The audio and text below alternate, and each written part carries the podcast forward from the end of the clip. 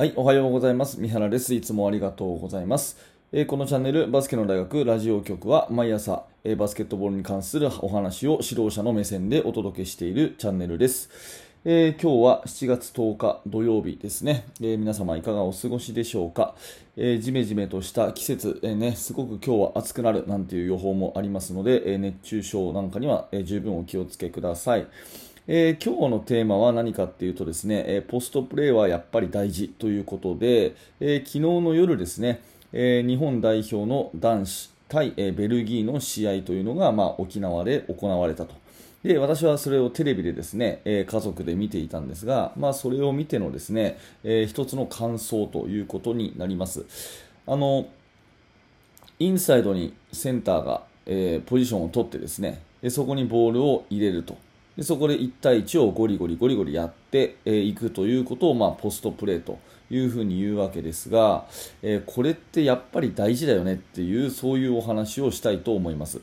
でねうんとちょっと昨日のゲーム、まあ、ご覧になった方も多いかと思うんですが、うん、そのゲームの話を少ししておくと、えー、大接戦でですね73対70で日本は負けちゃったんですね。うんえー、ゲームの様相としては第1クォーター、えー、ベルギーのですねスリーポイントシュートに対応できずでまたこちらはですね、えー、フリースローのこちらというか日本代表はフリースローのミスとかね、えー、ちょっとしたターンオーバーとかが、えー、少しかさんで得点が伸びず、えー、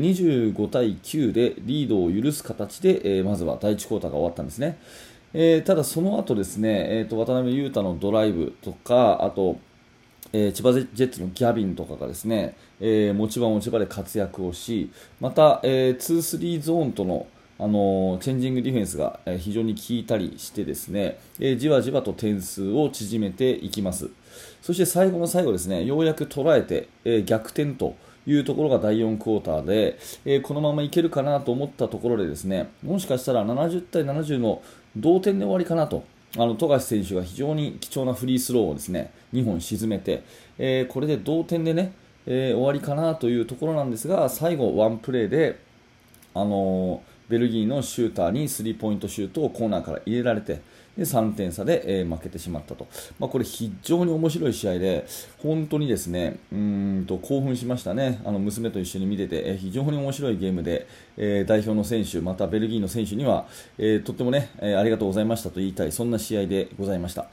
えそれでですねうんと本題のポストプレーっていうところなんですけどベルギーにはですねちょっと名前までは分かりませんが非常に大きなビッグマンがいてですねポストプレーにしっかりとこうやってやってくるっていうかポジションをちゃんと取ってえそこにインサイドにボールをまず入れてでディフェンスを収縮させてっていうあの非常にオーソドックスなバスケットを主にやってたんですね。うん、で、えー、なんでこれあえてねあいいなって思ったかっていうともともと私はそういうバスケットがいいなと思ってるっていうのもあるんですけど最近どうしてもですね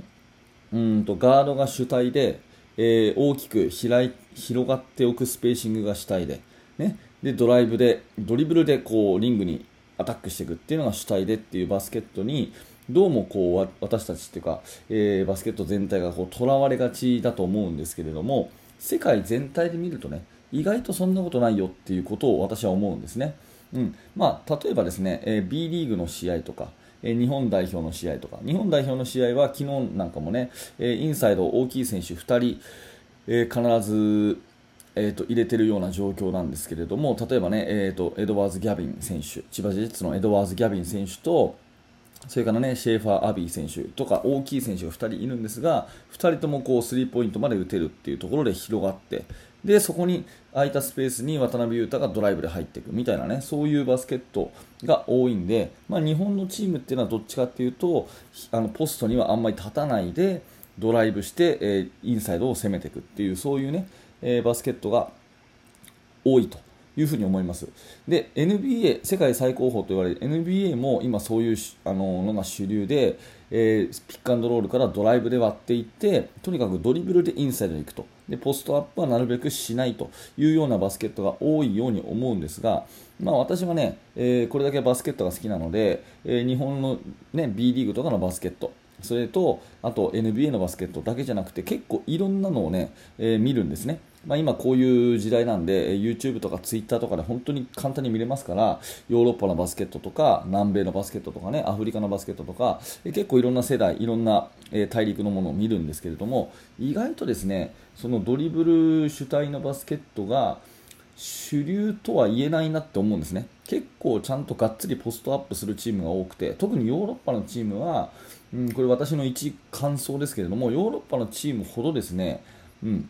スクリーンとかはすっごい複雑にガンガンとかけるんですけど最後ポストアップに入れるっていうチームが多いような気がします、うん、NBA なんかに比べると、えー、確実にポストアップするのがえ、のところに入れるっていうのが多い気がします。で、昨日のベルギーはですね、まさにそんな感じで、えー、結構このシンプルにオーソドックスにポストアップしてそこに入れていくと。でそれに対してやっぱりディフェンスは収縮せざるを得ないので、えスリーポイントシュートとか空いちゃうよねっていうそういう本当に簡単な、えバスケットをですねやっててやっぱりこれって、えー、まあ、時代遅れだとかって言ってるのってもしかしたら日本だけでうんと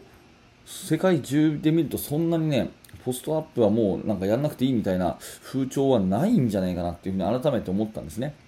うん、で、えーと、改めてそのポストアップをすることでの効果を、まあ、ちょっと整理していくと、まあ、今、何度か言った通りですねやっぱりそのディフェンスを収縮させやすいと。うん、パス入れるだけですからある程度、ね、センターがあの体が大きいっていうのは前提ですけれどもパス入れるだけなんでやっぱり簡単にディフェンスをですねこう寄せることができるんですね。でそれがまあできないとできないとすれば、えー、なるべくこうスペースを広く取っておいてドリブルでね、えー、ドライブで割っていくという選択肢になるんだけれどもどっちかっていうとそっちの方が技術が必要だしあとは、えー、ディフェンスを破るのが難しかったりする気がするんですね。パスの方が簡単と。ポストに、えー、とりあえず入れとくという方がよっぽど簡単というふうに思います。うん、だからディフェンスを収縮させやすい、ドリブルよりパスの方が簡単なので、ポストプレーの方が簡単に、インサイドを攻めれるのかなというふうに思うのが、まあ、1つですねで。もう1個はやっぱりリバウンドに強いってことですね。うん、ドライブしていくと、どうしても小さい選手が、えー、インサイドに入っていくと。ね、でそこでパスアウトしたりシュートしたりしてもその小さい選手がリバウンド絡むっていうよりも最初からポジションを取っているビッグマンがそのままリバウンドいった方が絶対強いということですよね。それともう1個はですね、えっと、ゾーンに対しても、あのー、やっぱりポストプレーちゃんとできると全然平気っていうところがあって、えー、昨日日本はですね2-3ゾーンと、まあ、この前のハンガリー戦もそうなんですけどかなりゾーンディフェンスが相手に対して効いてたんですね。うん、でこれは多分オリンピック本番でも、えー、すごくあの有効に機能するだろうなと思ってワクワクしながら見てましたがベルギーのオフェンスが非常にうまくてやっぱりガード陣が、ね、ドリブルで切っていくことと同時にポストプレーしっかりしてるんでマンツーマンでもゾーンでもあんまり攻め方変えないでね、えー、攻めれてるんですね。うん、そんな風に見えましただから最後の最後もやっぱりインサイドアウトっていうのを形をずっと作り続けてたんで、えー、逆転のシュートもあのベルギーはあのいいシュート作れたのかなというふに思いますので、えー、ゾーンをされた時にあんまり困らなくて済むっていうのを、えー、ポストプレーを中心にちゃんとやっておくチームのメリットかなというふに思いました。逆にね、えー、ドリブル、ドリブル、ドリブルでとにかく広がったスペーシングの中でドリブルで割っていくっていうのは基本的にマンツーマンが前提のオフェンスなんでゾーンでギュッと固められちゃうとですねあんまりそれってできないんですよね。だからその辺で、えゾーンになったら別のオフェンスを用意しなきゃいけないみたいな問題も出てくるんで、えー、まあ、やっぱりポストプレーをちゃんとやってシンプルなプレーをするっていうのも一つね、え見直してもいいのかなというふに思いました。はい、ということでですね、えー、まあ、世界全体を見ると結構ね、えー、ポストプレーやってるよねというところを再認識したので今日はこんなお話をさせていただきました、えー、今日のテーマはポストプレーやっぱり大事ということで昨日の日本対ベルギーの面白い試合を見ての私の感想でございました。はい、ありがとうございます、えー、このチャンネルはだいたい10分前後でですね、こんな感じでバスケットの話をしております。指導者の目線でお話をしているので、えー、多分これを聞いている方はバスケットの指導者の方が多いと思いますので、えー、ぜひね、えあなたのコーチングに役立ててもらえたらなというふうに思います。